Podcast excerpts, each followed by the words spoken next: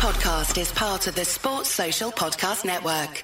This podcast is part of the Sports Social Podcast Network. This podcast is part of the Sports Social Podcast Network. This podcast is part of the Sports Social Podcast Network. This podcast is part of the Sports Social Podcast Network. This podcast is part of the Sports Social Podcast Network. Podcast is part of the Sports Social Podcast Network. This podcast is part of the Sports Social Podcast Network.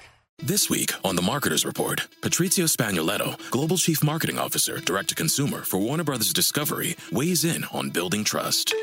Trust is a really hard thing to build and a really easy thing to destroy. And we have to be very respectful about that. Our partnership with iHeart has really helped us build that trust and that relationship with the on air talent. As the number one audio company, iHeartMedia gives you access to all. Every audience, live conversations, trusted influencers, and the data you need to grow. Go to iHeartResults.com for more.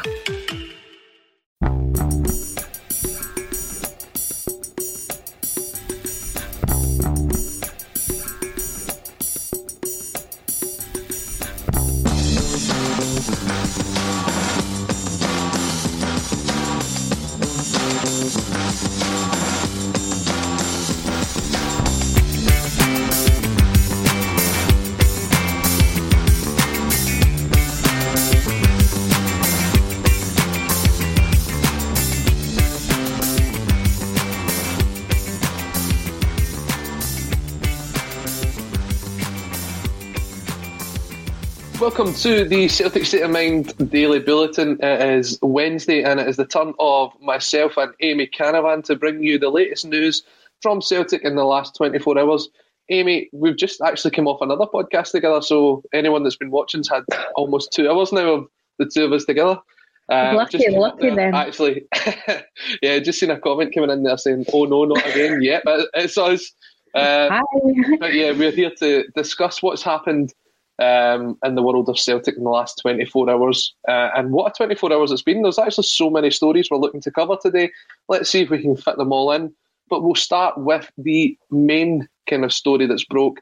And that is came from Hugh Keevins on Clyde Super Scoreboard last night, who confirmed that Celtic have reached out to Eddie Howe to ask the question whether he would be interested in the Celtic job.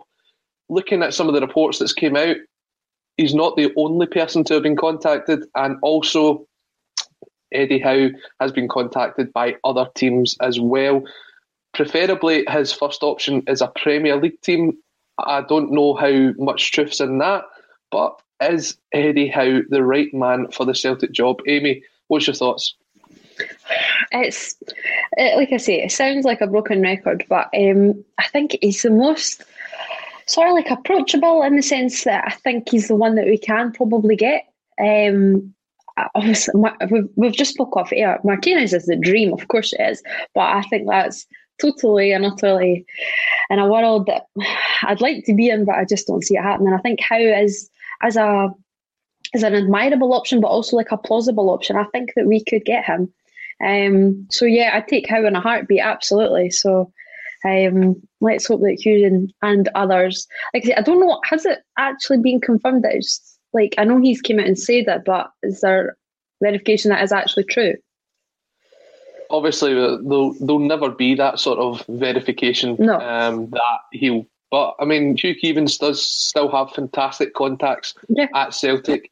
Um, anyone that's heard the football insomniac that I had with Anthony Haggerty has heard the story of how Hugh Keevins is one of the only people to get a story out of Henrik Larsson in his time at Celtic. So it does show um, that the old man still got a lot, of, a lot of life left in him. Um, and I, I mean, a lot of people coming in saying how now. I, I've been going on now for the last sort of four or five months that Eddie Howe for me would be the ideal man for the job. Um, and I mean, the, the comment coming in here from Kinky Hideti just saying Eddie Howe is just using us as a bargaining chip to get an EPL job. He's never coming here. I, I really don't know about that. I mean, there's only so many jobs that someone like Eddie Howe would be kind of put forward for. You're not going to see him in a top half team. So you're looking at teams that's fighting towards the bottom half of the Premiership, teams that are kind of sitting in that relegation battle. Um, whereas if he comes up to Celtic and he has a success up here, suddenly um, he's then touted for the bigger jobs that he wouldn't have been um, he wouldn't have been touted for before. You've seen what happened to Brendan Rodgers. I mean, take a look across the city at, at Rangers. I mean, suddenly Steven Gerrard's been put forward for the to be Jurgen Klopp's replacement. Look, it's incredible what success and what is apparently a smaller league in Scotland can do for a manager's reputation. So um, I think for Eddie Howe to come up here, I think it's a great fit at Celtic, especially someone that has the the kind of history of working under the sort of director of football, sporting director idea that um, Celtic are looking to introduce going forward. A name that's been linked with the job of that sporting director is David Webb, as someone that's worked with um, Eddie Howe before. I mean, I think probably we're sounding out a couple of options, but if Eddie Howe is one of them, then for me, I think it's it's we're heading in the right the right sort of path. We're going in the right direction if that's the caliber that we're looking at. Yeah, absolutely. Like you say, it's one of those. I, I, get what the comment means. That it's the like. I think people obviously still look back now that oh, um, Brendan Rodgers used us as a stepping stone. But to be honest, that's sorry, that, that is what we are. We are that stepping stone club right now. Like a massive rebuild is needed, um, and I get there is a lot of people out I think in the coming days as well, there's a lot of people saying that is he actually the right man for a total and utter rebuild? I do still sort of see them in the sense that he could bring this sort of new style of football sort of that, that we need. We, we need something to rejuvenate, something to, to really kick-start us again. Um, and again, I'd like to see okay, there's people who who are anti Howe, fair enough, but give me a name that we actually can aim for, we could really secure who, who could do a better job than Howe. I think right now we have to be realistic in the sense that like we're not like Steve Clarke. It's just not. It's just not going to happen. Martinez, I really do not see that happening. Benitez, I do not see that happening. So if somebody could offer me a realistic alternative to Howe, then I'd gladly, gladly hear it. Like I really would. But um, and I appreciate that he's maybe not got the, the silverware behind him, like the big silverware. But promotion through the leagues, especially in the Premier League, is no mean feat. Um, and he's certainly done that with a, a squad he, there, there's some great players down at Bournemouth, but he had to develop those players. These players weren't coming in and they, they were tailor made. No, there's development there, and he really had he had to build. So I understand that people are, are not saying that they, they, they, they don't want him in for the rebuild, but he really had to build something for Bournemouth. And remember, he done that in two spells. Um, mm-hmm. He has he's done a lot down there for Bournemouth. Um, and yeah, like I say, the fact that there are there you you can hear from fans down south that there are there are clubs that would want um Howe so that speaks volumes as well. Obviously, a club's not going to come out and say, "Oh, we want Eddie Howe." Of course not. But fans are wanting are wanting them as well, and they're seeing them a, a lot more than some of us. Um, so there is obviously demand there. Um, and yeah, like I say, I just think that how it is time to try something new. I understand that he's not got the Celtic links, but I think maybe that's been on a little bit of a downfall in recent times for Celtic fans that we've sort of narrowed ourselves in the sense that we need to just look at from within um, or yeah. with, with players that have a connection. Now, I understand in recent times maybe Ronny Deila has not been, uh, for some people, the, the best um, example of that. But you give a guy time, and like I say, this is a real time that he's coming in now in a rebuild. He can really stamp his style on the, the, the game here um, and on Celtic. And I think that he is sort of at the stage of his career that Celtic is the right move for him. I'm not bringing this up just because we have the same initials, but CW has just come in here saying Eddie Howe still had some of the same players in the Premier League as he had in League One. He couldn't manage better players. Now, I don't agree with that. I think what that suggests is he's actually developed those players, and that's something that we haven't seen under Neil Lennon over the last two years. We haven't seen anybody progress really. I mean, I think the only one you could maybe um, kind of su- suggest has progressed, but probably not to the level that he should have, is Kristoffer Ajer. Um, everyone else seems to have taken a, a big step back. Um, I'm sure everyone knows my thoughts on Ryan Christie's performances this season, but he's, he's an example of someone who has really regressed over the last 12 months.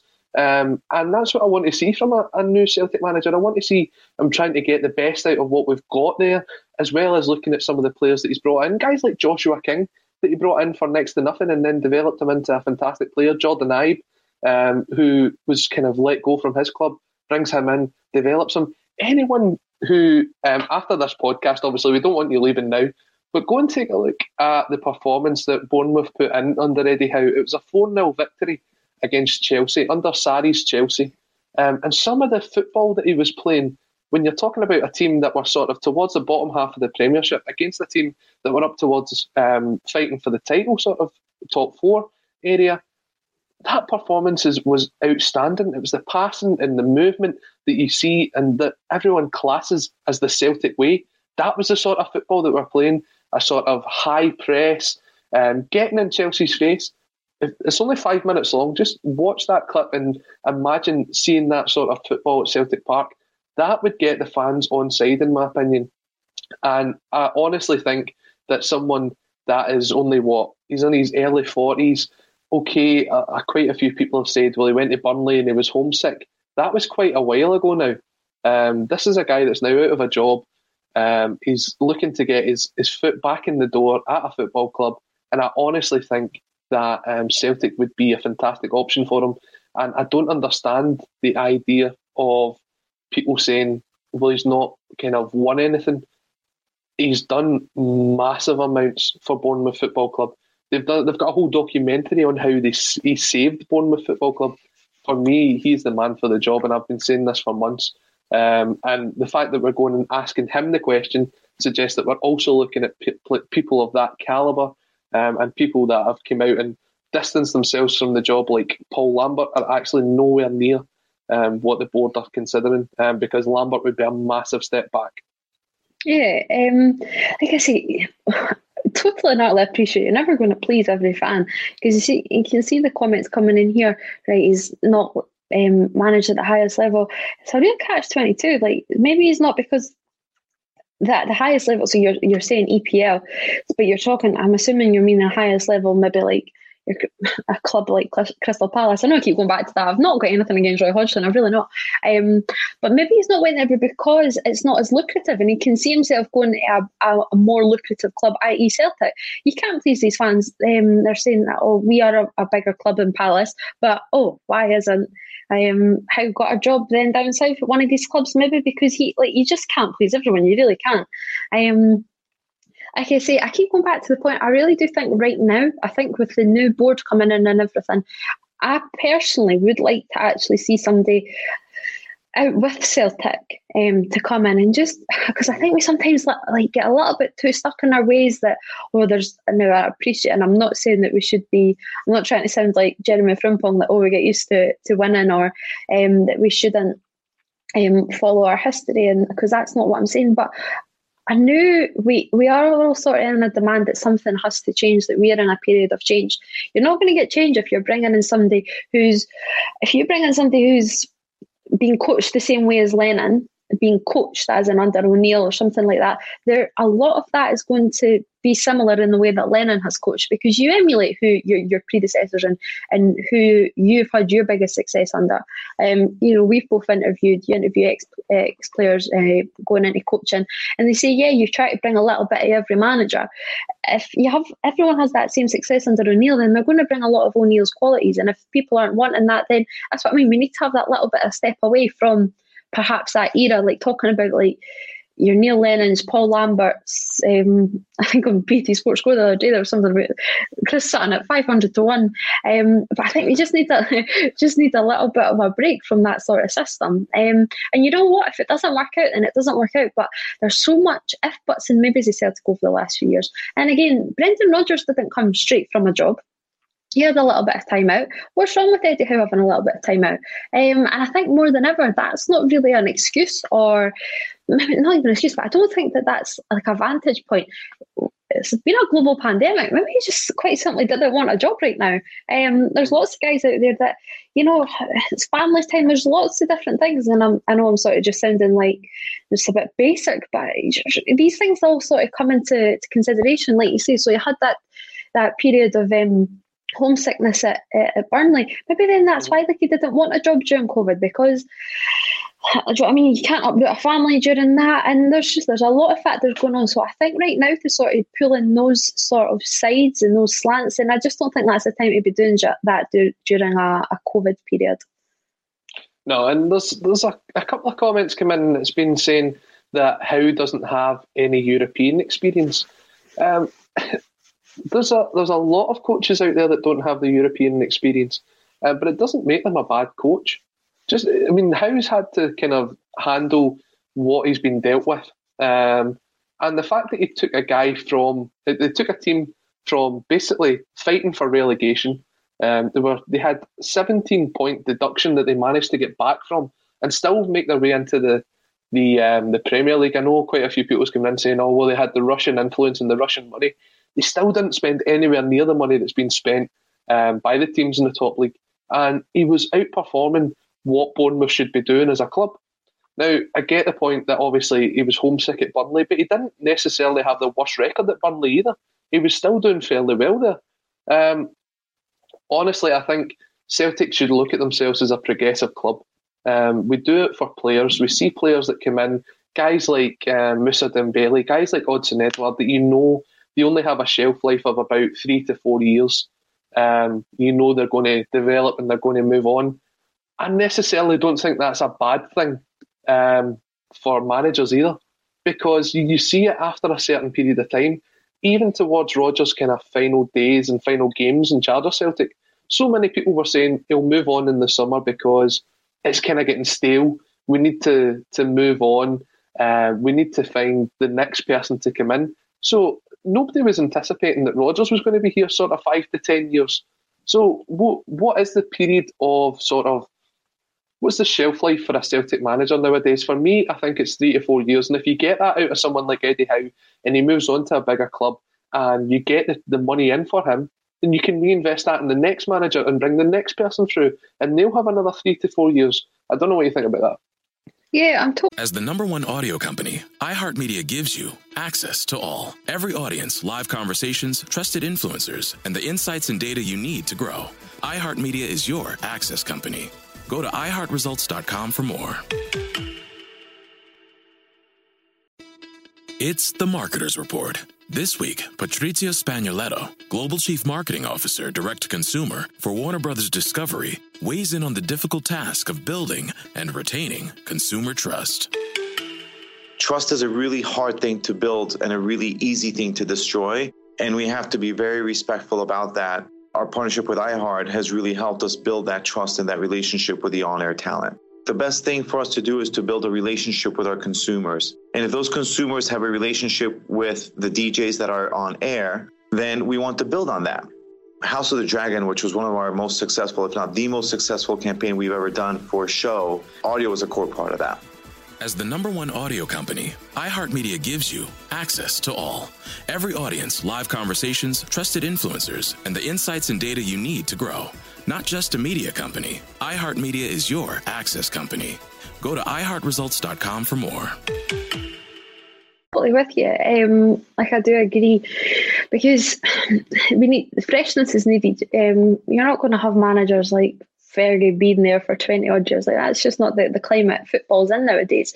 Um, and it is, it's a it's a results based game as well. Um, so I, I think three to four years, but I just wanted to touch back on that point. Uh, there's a lot of comments, and you said it yourself the European experience.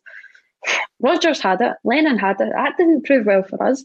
Um, like I said, there, there, it's just so conflicting. You really are never going to please some people because you can't say. So we are aware that we need a clean slate. Um, i.e., the board, the management, everything. It is going to be a clean slate. We're talking about this new chapter. 10 is over. It is a new chapter. So if there's any time to bring in something new, something different, somebody un-Celtic, then surely this is the time. Now, I understand there's your, your traditionalists that are wanting, you know what I mean, you're wanting somebody who's had 500 games for Celtic and X, Y, and Z, but that's just not the world that we live in. And I, I just think there needs to be a lot of realism that yeah, we all want Benitez, we all want Martinez, but there has to be realism. You can't be saying in the same breath, oh, Celtic aren't this European stalwart that it used to be, but we should be bringing in Martinez. Like, it's just not going to work. It just doesn't go hand in hand. But like I say, I think the the fact that he's not been in a managerial role for however long he's not been in, I don't think that that's an excuse not to have him. And I certainly do not think that the European experience is like a red flag because, like I say, Rodgers had it and yeah, we, we can talk about Rodgers all you want, but no matter what, his, his European record was absolutely shocking. Um, it's not one to look back on with joy, and that's been the case for Celtic for many a season. Neil Lennon as well. It's not been. Um, I know you were in Rome, but it's not been. Um, there's not been that many highlights. it's not been consistently like, and I'm not. I'm not trying to, to drag him, but you, you, look across across the city. Um, Gerrard didn't come in with that managerial European experience, and I think with all sort of take their European runs that they've had under Gerrard, and, and we'll probably get a little bit of slagging for that, but you can kid yourself on. Of course we all would. That is where you want to be. You want to be heading into the whatever they're heading in the last 16 of the Europa League, um, last 32 for the last two years or whatever. Like why why can't we sort of aim like that? Now maybe maybe that is the way forward to, to shake things up a little bit. Yeah, I mean you take a look at it, Celtic's not won a knockout qualifier sorry, a knockout game in the European Championships, whether it be the Champions League or the Europa League, since 2004. That's how long it's been since we won a straight knockout tie.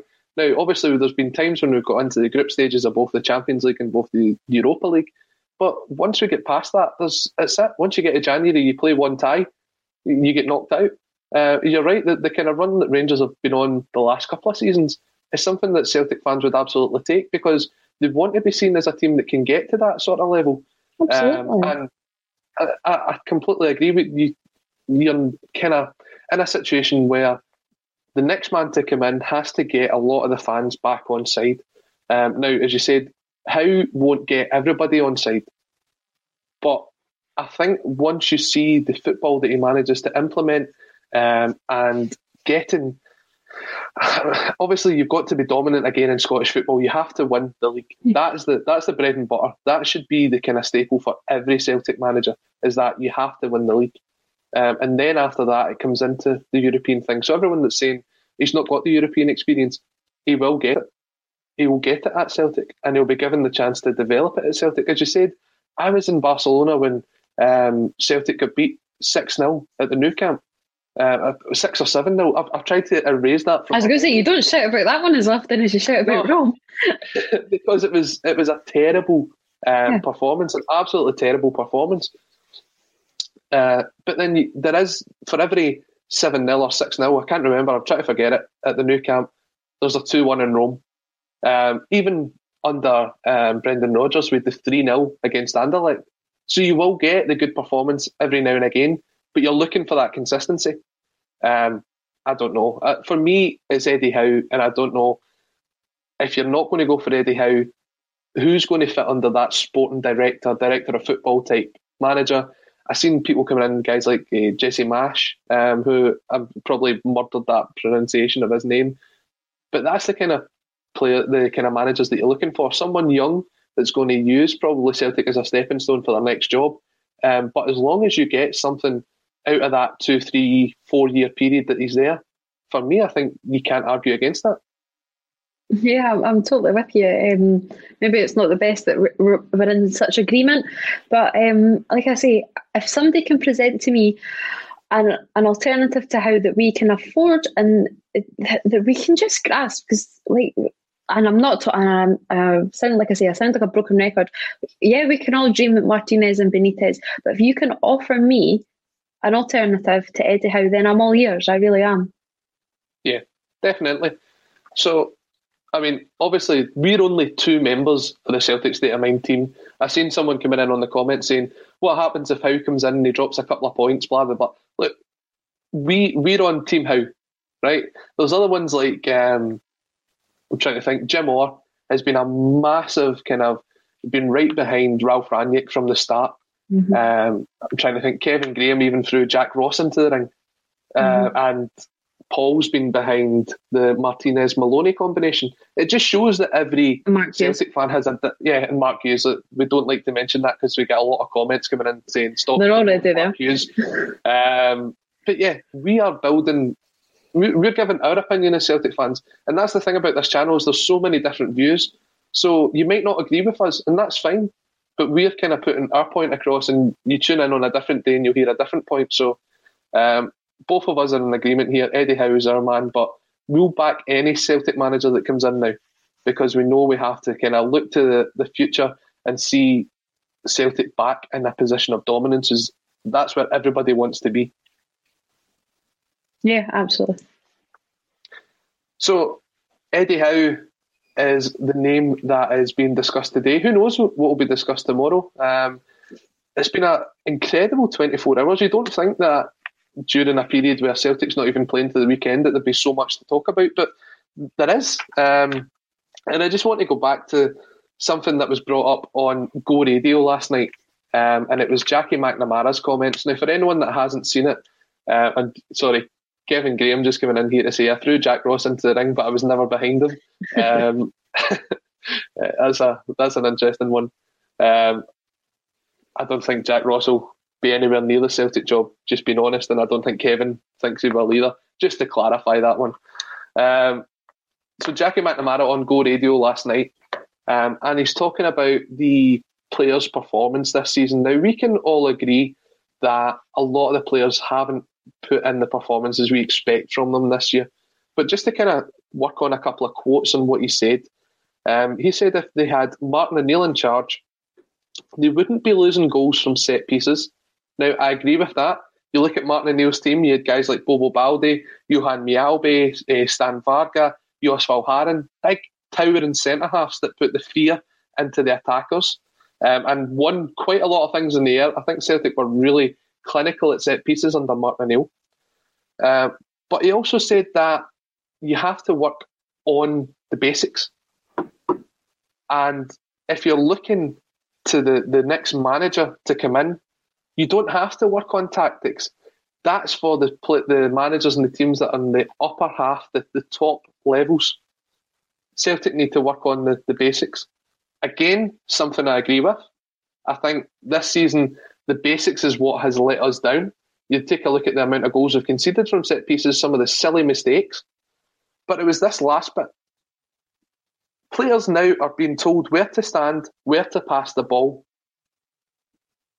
The snowflake generation might not be able to handle the kind of training that we had under Martin O'Neill. The, the snowflake generation, that is just a big red flag the reason it's a big red flag is Jackie McNamara is the agent for the current left back at Celtic, Greg Taylor. I, I was astounded when I read that last night, eh, Amy. It was just, I don't understand. He's now, be, and he's not doing it personally, but this attack on the Celtic players also includes one of his agents. Imagine being Greg Taylor and reading those comments. Yeah, um, I'm sorry with you, and a lot of what he's saying is kind of right. Um, mm-hmm. I, again, like so, like you say, if you're talking as a Jackie McNamara, former Celtic player, then that's absolutely fine, and you can sort of take that criticism, because um, this is coming coming right from the horse's mouth. And yeah, I, I, I sort of do um, agree with that. But like you say, you sort of chuck that that key crucial factor into the cauldron that he is Greg Taylor's agent. And it's not the most um, supportive and sort of like heartwarming sort of sign, is it? That it's not like a lot of trust. Um, I'd sort of take it. I don't know. I think we spoke about it just a little bit um, before we came on air. Like it's one of those ones that I actually like. I, I do agree with them, and in the sense, I just think agents. It's a tricky business anyway. Like it depends. I think that's the sort of a time that maybe like I like Jack McNamara, and but it's maybe just that he shouldn't really be commenting on the situation at all, in the sense that he is Taylor's player.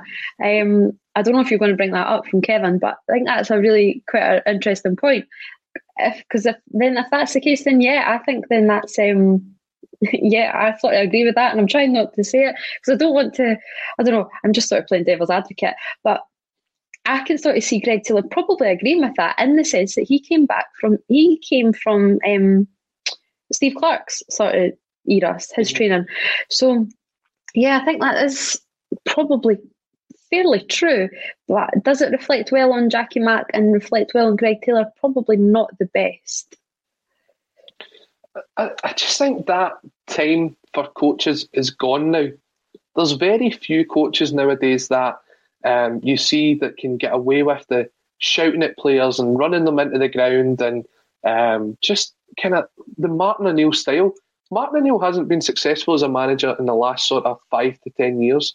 There's never been a period in his sort of managerial jobs that he's had, even when he was the manager of Ireland, that suggested that that was going to work. And then I seen Roy Keane at the weekend basically having a go at the boy Doherty at Spurs. Mm-hmm. And then he had the chance to, ha- to put his own point across. And he says that when O'Neill and Keane were in charge at Ireland, it was a complete shambles. So I think that period has now moved on. You can't just shout at someone and expect them to play well. You, you actually do have to look at the tactics. You do have to look at the coaching. The amount of times that we have been, um, we've struggled to break down teams that put 10 at the back. They put 10 at the back and they try and break them down. That's down to tactics. That's not down to the fact that the players aren't running five miles in training every day. You have to actually coach that to say, well, if you're playing a team that's putting 10 men behind the ball, this is how you can break them down. And that's the tactic that a lot of teams are using, and it's been so successful for them this season. So I, I really I don't agree with that, but I do agree with certain things that you're saying. Yeah. We do need to look we do need to work on the basics. We do need to improve the defence. But just some of it you're just saying that generation's gone. You have to move on. If you want to be a manager in the current day and age, you have to be more progressive than that. Yeah, absolutely. And like I say, it sort of pins back to us saying maybe that's why Lennon's style of football isn't working now. He's sort of going back to what O'Neill was talking. Yeah, I'm not saying that the players are snowflakes now. I'm, I'm, I'm not trying to be in the same breath as Jackie that. But it is a different game in the sense that, yeah, very good if Jackie and, and Neil and that, they used to know where they had to go. But I guess it's now just sort of became just sort of became second nature. Yeah, footballers do really do require a hell of a lot of training, um, and they do require a lot of man management, and that's why Lennon's approach and, and Paul Lambert's approach isn't really working nowadays. And you you look at um, like you look at like Klopp on the sidelines, you look at Pep on the sidelines. They are going through every single motion with the players. There's and it's not just a coincidence that, that those antics and those um, like really heightened enthusiasm is is working and these teams are succeeding. And Lennon slouching back, feet up with John Kennedy isn't working. Yeah, you can sit back and say, well, I used to know where I used I should have been standing, so you should know where they used to be standing. You maybe had better coaching when you were a kid. These guys don't. There's a lot, like I say, it's just the game has moved on, and it's um yeah it, we can all look back at the time Martin O'Neill style was was perfect and everything was swimming, but the game in itself has moved on. It's not a physical, it's not as physical a game now. It's all it's intricacies and it's little, it's, it's it is movement and everything is is so delicate and so detailed and so technical. It's not the physical game. Like you look, it's not the game that was ten years ago, twenty years ago, thirty years ago, forty years ago.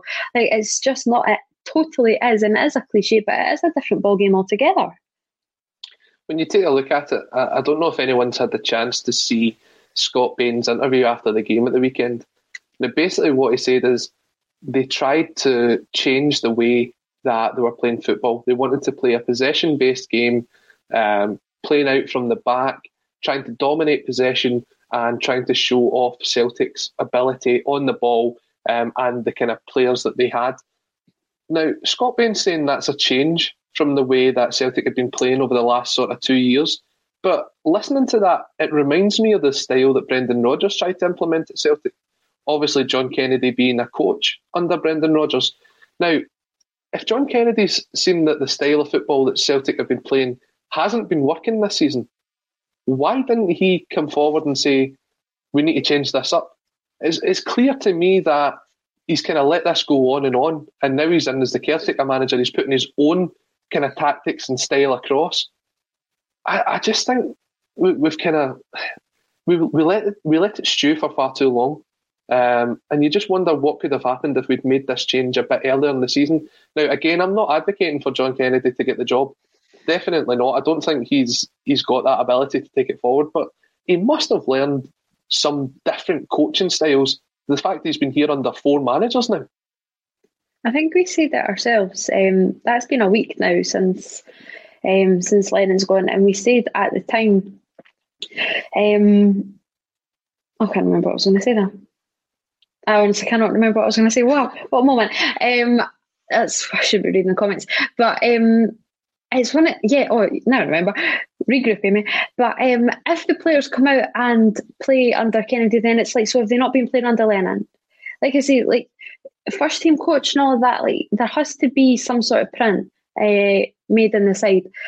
If it's one of those ones that Lennon's not been listening to Kennedy, then well, we're never going to find that out. We quite simply won't. But like you see, players coming out and saying, "Oh, we've not been doing this, we've not been doing that." Then why not, and how not?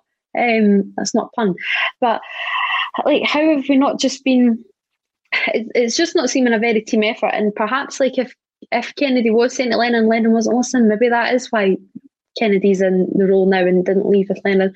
are so many if buts and maybes, and somebody said earlier I'm sounding like Derek Johnstone saying that, but it's just one of those ones that you will never really know. And it is just like a, a, story that you're just trying to predict the end. And who knows if Lennon was stubborn and just wasn't listening, or if Kennedy just never put these um, these suggestions forward. It really will just be those unknown.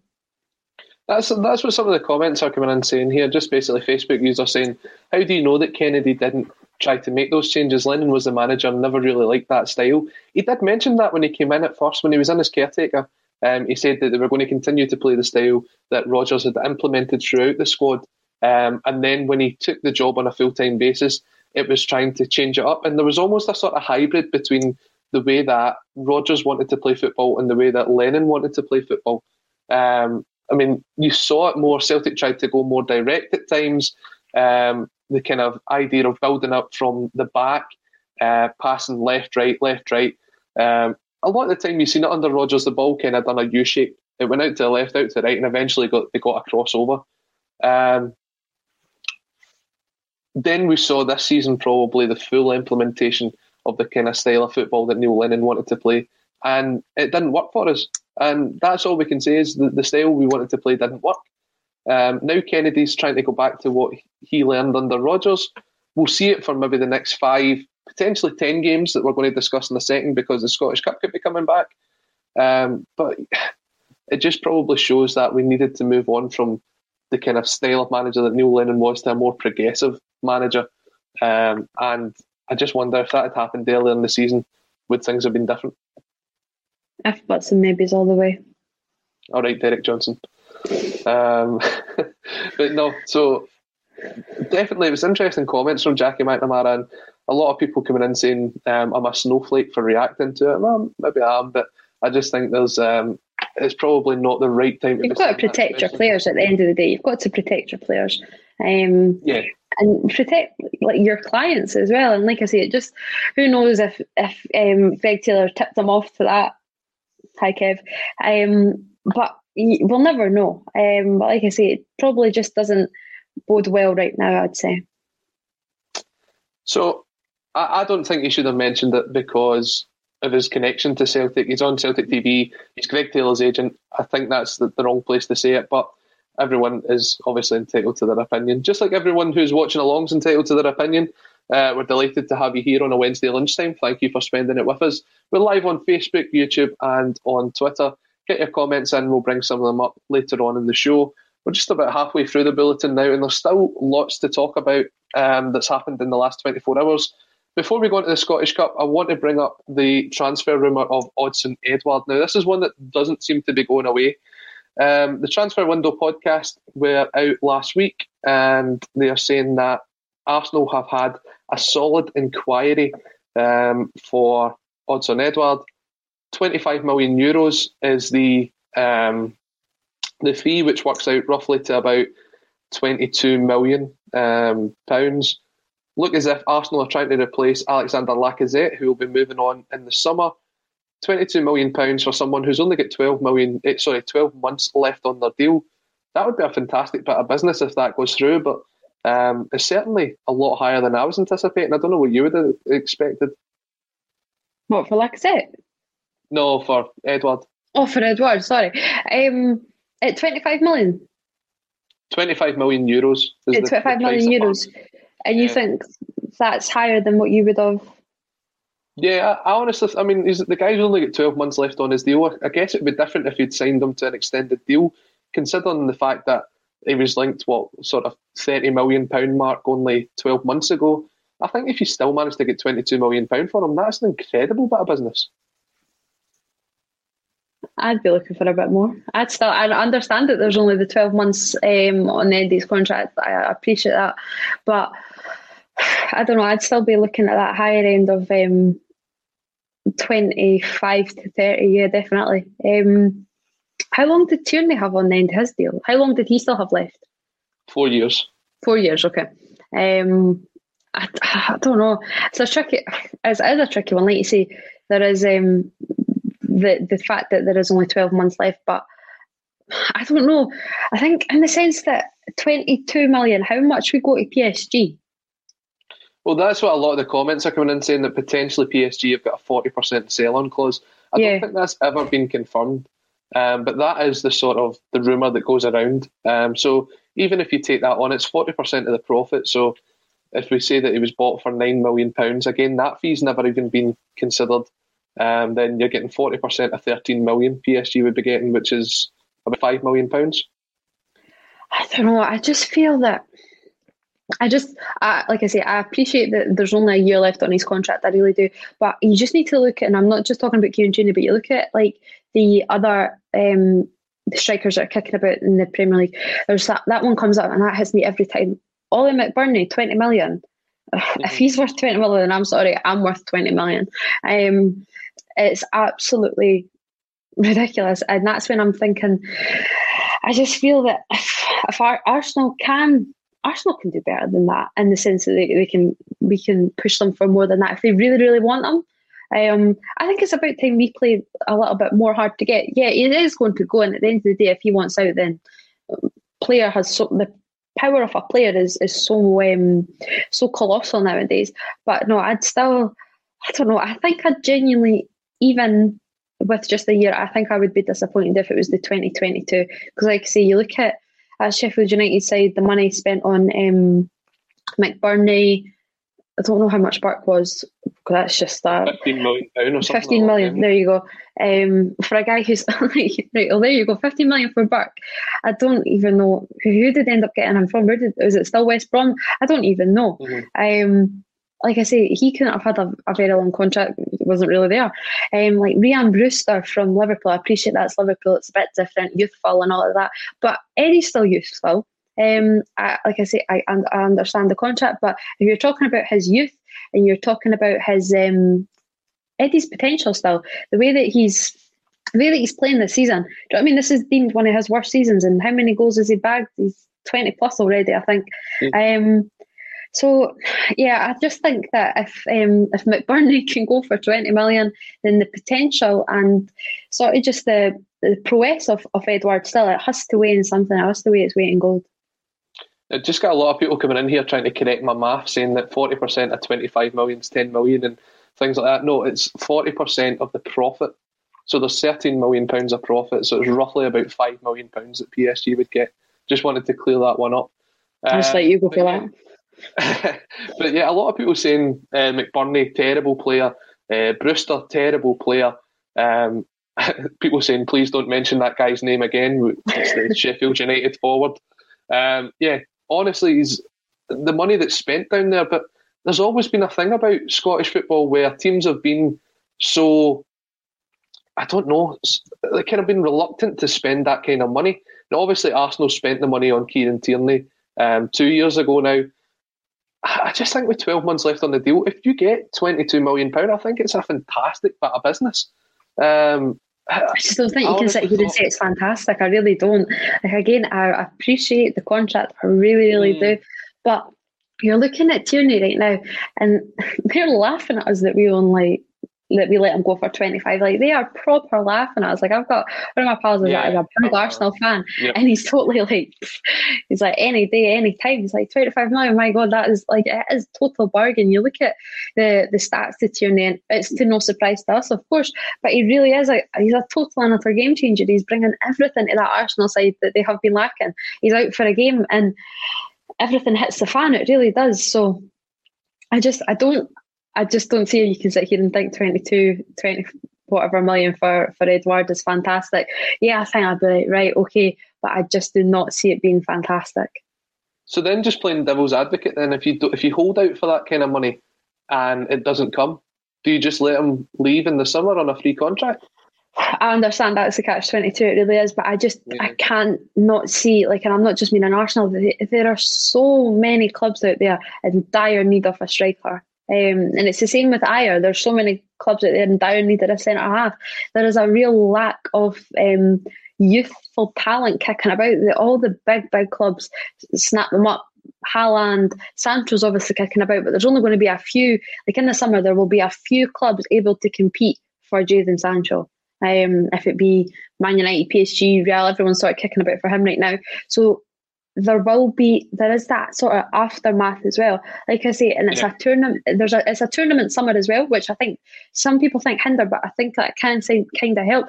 Somebody could have an absolute howler, and um, clubs are like, right, we need somebody. And there's obviously Edouard's still very young, um, but I think it's just it's going to be an interesting time. I really do, but um, at 22 million, I don't, I would not be jumping out my seat and grabbing at every chance. I would push, but maybe that's just me being a little bit.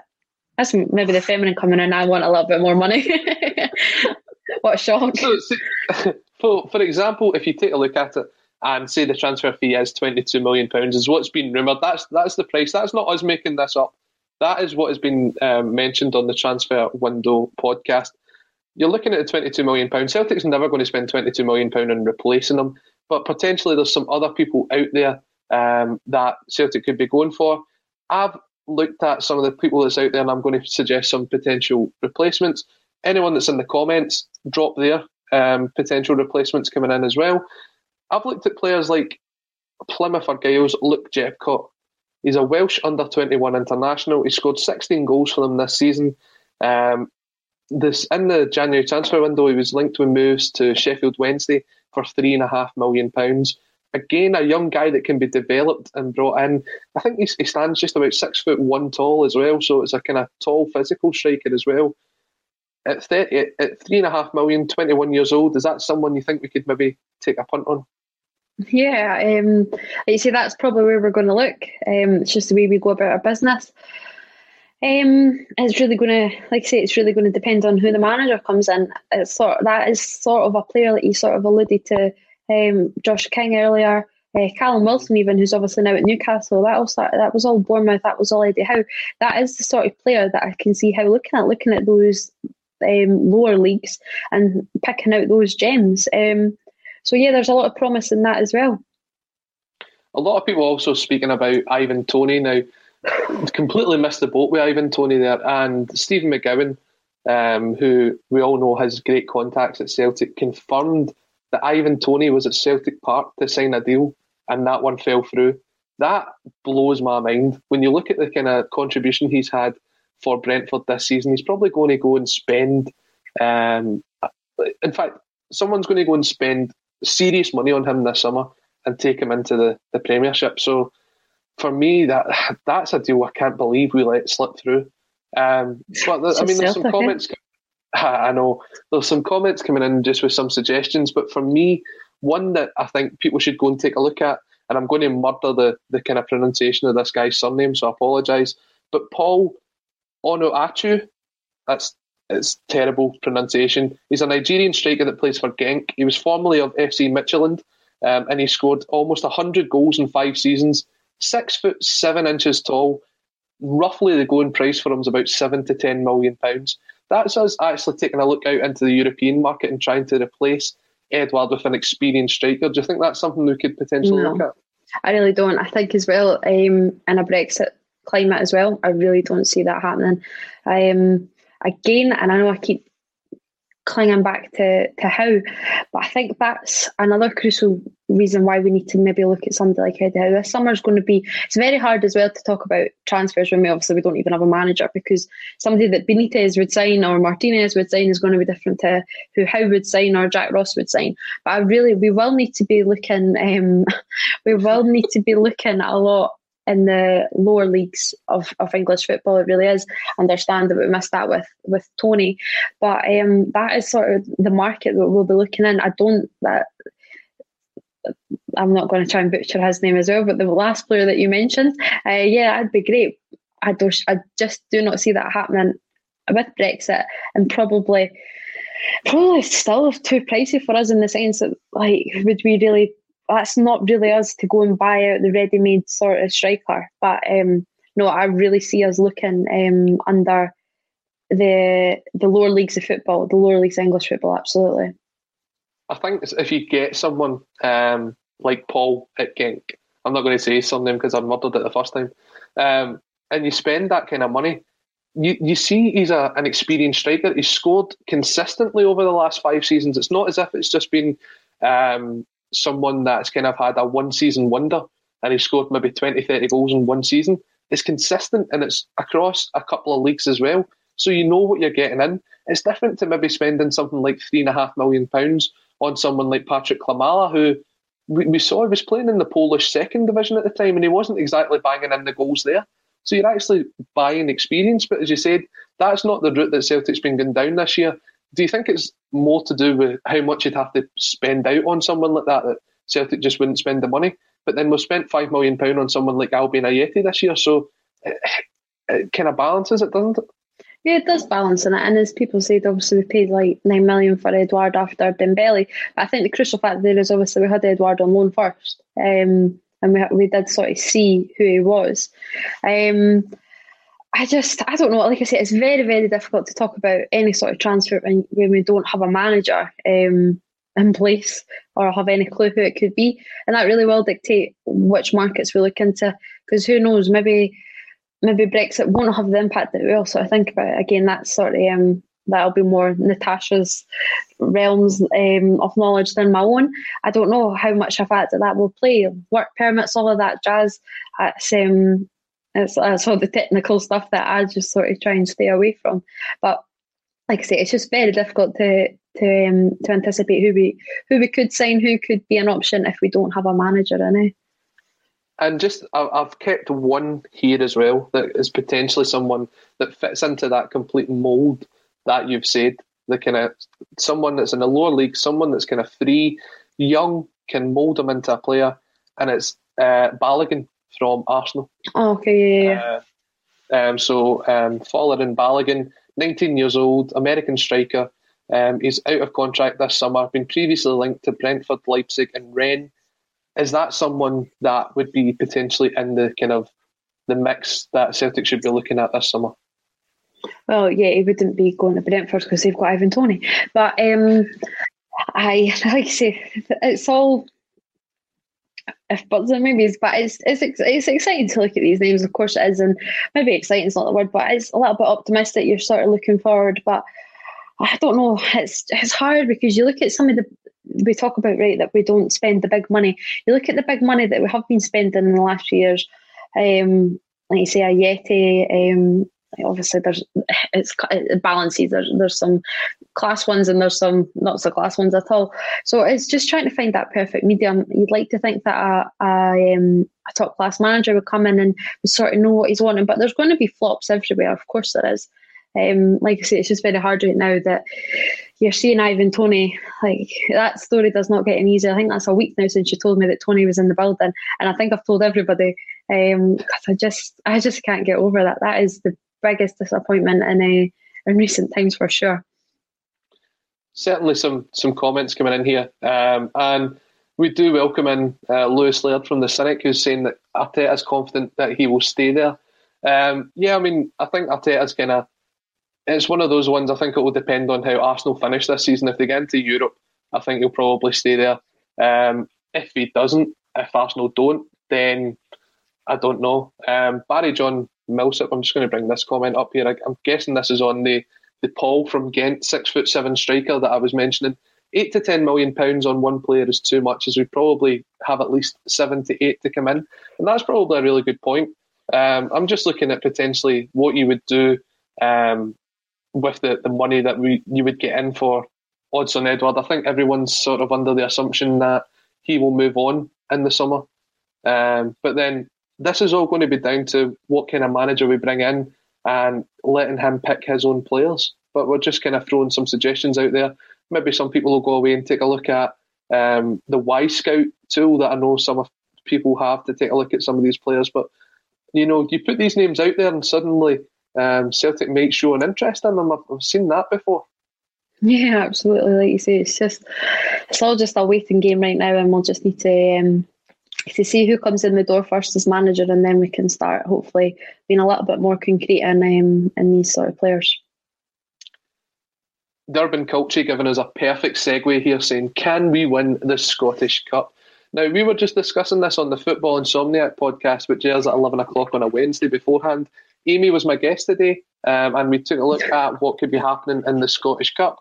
Now, um, our friend Ewan Robertson has confirmed in the Daily Record today that, or sorry, last night it was that round two of the Scottish Cup could be played on the 23rd of March.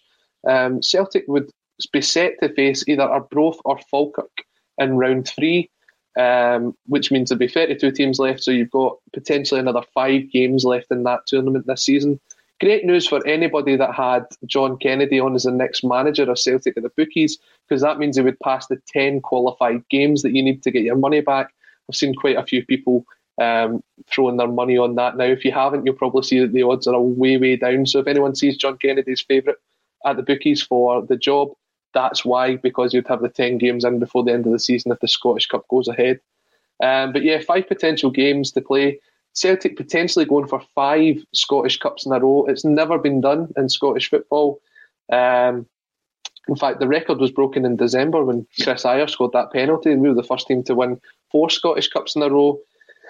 Uh, we've not lost a, a final since 2002. The omens are good, but will we see Celtic um, playing in the Scottish Cup this season? Do you think it will go ahead? I don't know. I really don't. It's a total and utter mess. Um, who knows? Easily in the last two hours, us being on pods, things could have broke. Who knows? Um, I don't have a clue what's happening with League One, League Two. Um, if anyone does, please let us know. Um, but it's a mess. It really is. I can't see it continuing. Like I, I cannot see it continuing if League One and League Two do not um, do not come back because it's just Scottish Club is massive. Um, like we spoke about it before like for, for me at Bonnyrigg Rose, obviously we played Dundee in the last round. We were devastated that there were no fans in, but it's absolutely massive to these sort of clubs. Now that's Bonnyrigg, and we were we were hopeful we could maybe get in a few rounds, but you're looking at something like Falkirk and Falkirk be Arbroath. Uh, nobody's writing off that Campbell, but Falkirk would be thinking, right, we can maybe have a wee run here. And teams are going to think that and have every right to think that. The Scottish Cup is massive. So you can't just then say, oh, it's coming back, but we're gonna it's not gonna work if like all the League One, League Two, and even those Highland League clubs that are still in it, like it's just not gonna file them out. Um, so until there's some certainty on if League One and League Two are resuming, then like I say, I know you, you're sort of posing this question on the basis of last night when it looked like the leagues were coming back. Obviously, this morning they've sort of went, nah, I didn't fancy it. So mm-hmm. it is, it's, it's a total and utter mess right now. And as we said, what a shock that um, that the um, the SFA really poor at communication. What a shock.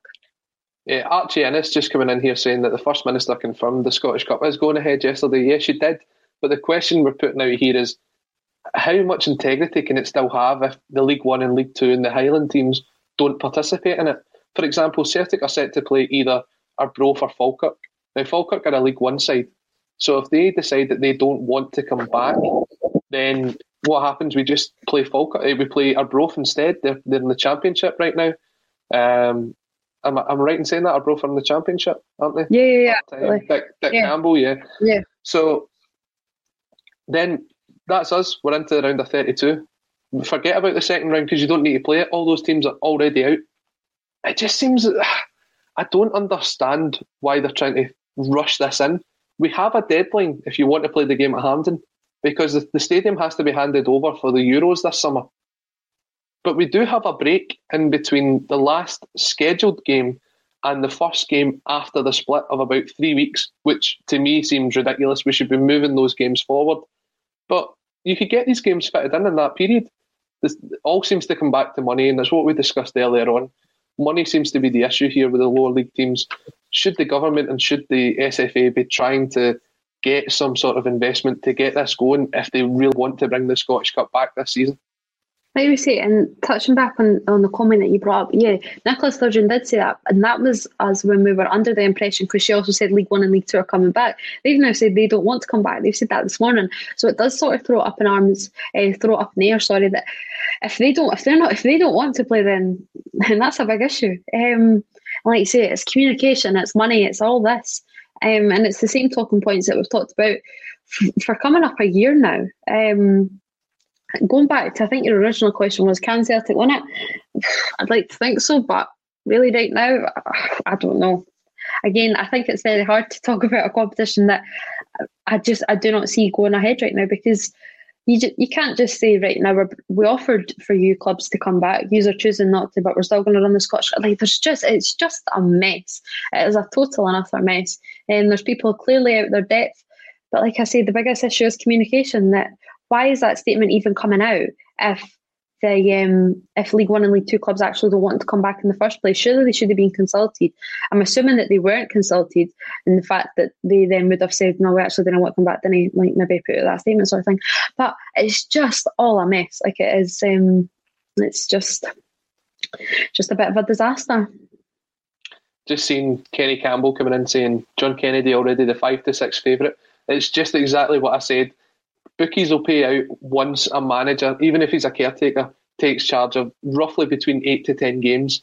If Celtic make the the Scottish Cup final, John Kennedy will have played the ten, will have managed the ten games. Even if they make the quarter final, I think he'll have made the ten games. So that's why people's putting their money on now because they're looking to try and get something back off the bookies. I wouldn't take it in that uh, John Kennedy will be the next permanent manager. So don't don't be panicking over that one. Um, a couple of other points coming in. Um, Zinco uh, again saying it complete and utter farce the Scottish Cup this season. Um, KS caretakers coming in saying hope the cup is cancelled because we are, and I'll let someone else finish that. Um, but yeah, look, I think it would be a kind of nice way to wrap up the season. Um, okay, the season's been, and some people don't want you to say it, but it's been a complete mitigated disaster from the start.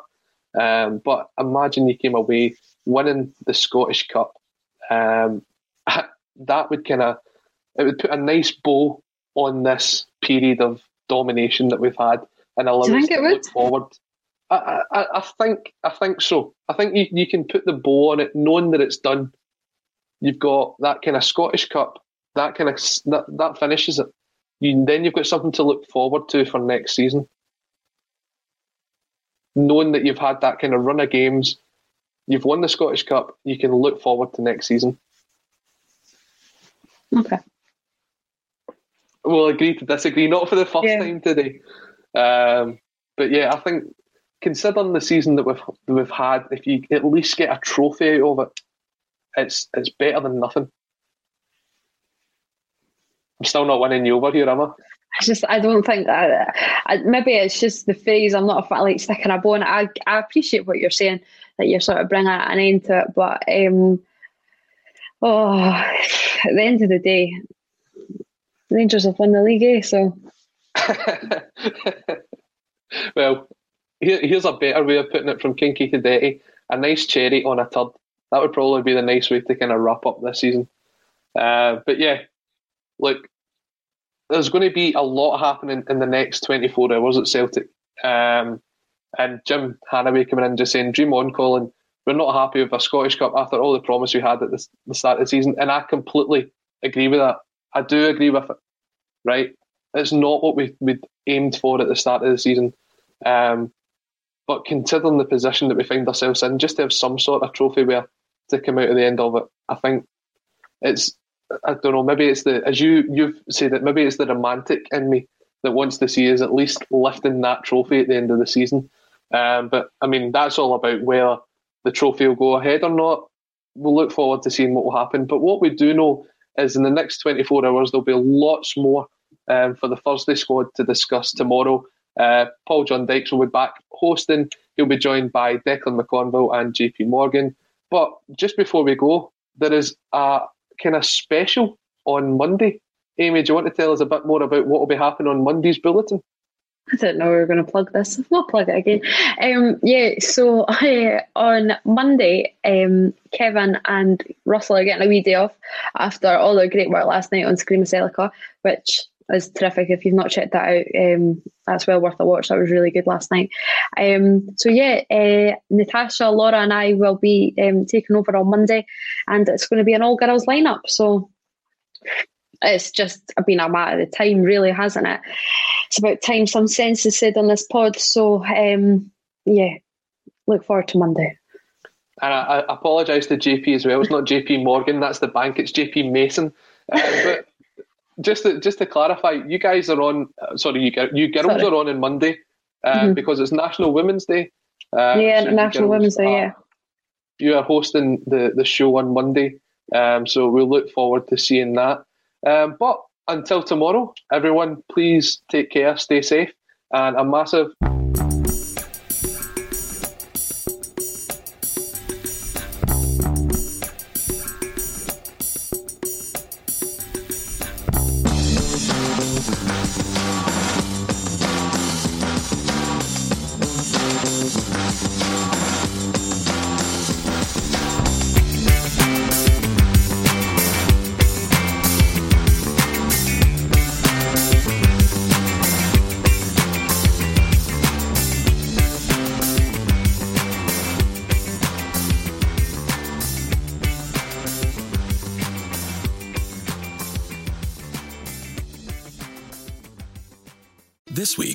Marketers Report, Patrizio Spagnoletto, Global Chief Marketing Officer, Direct to Consumer for Warner Brothers Discovery, weighs in on building trust.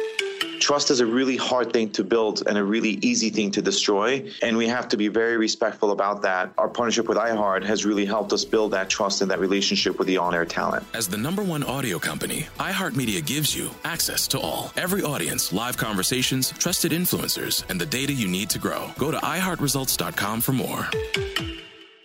Sports Social Podcast Network. Sports Social Podcast Network. Sports Social Podcast Network. Sports Social Podcast Network. Sports Social Podcast Network. Sports Social Podcast Network. Sports Social Podcast Network. Sports Social Podcast Network.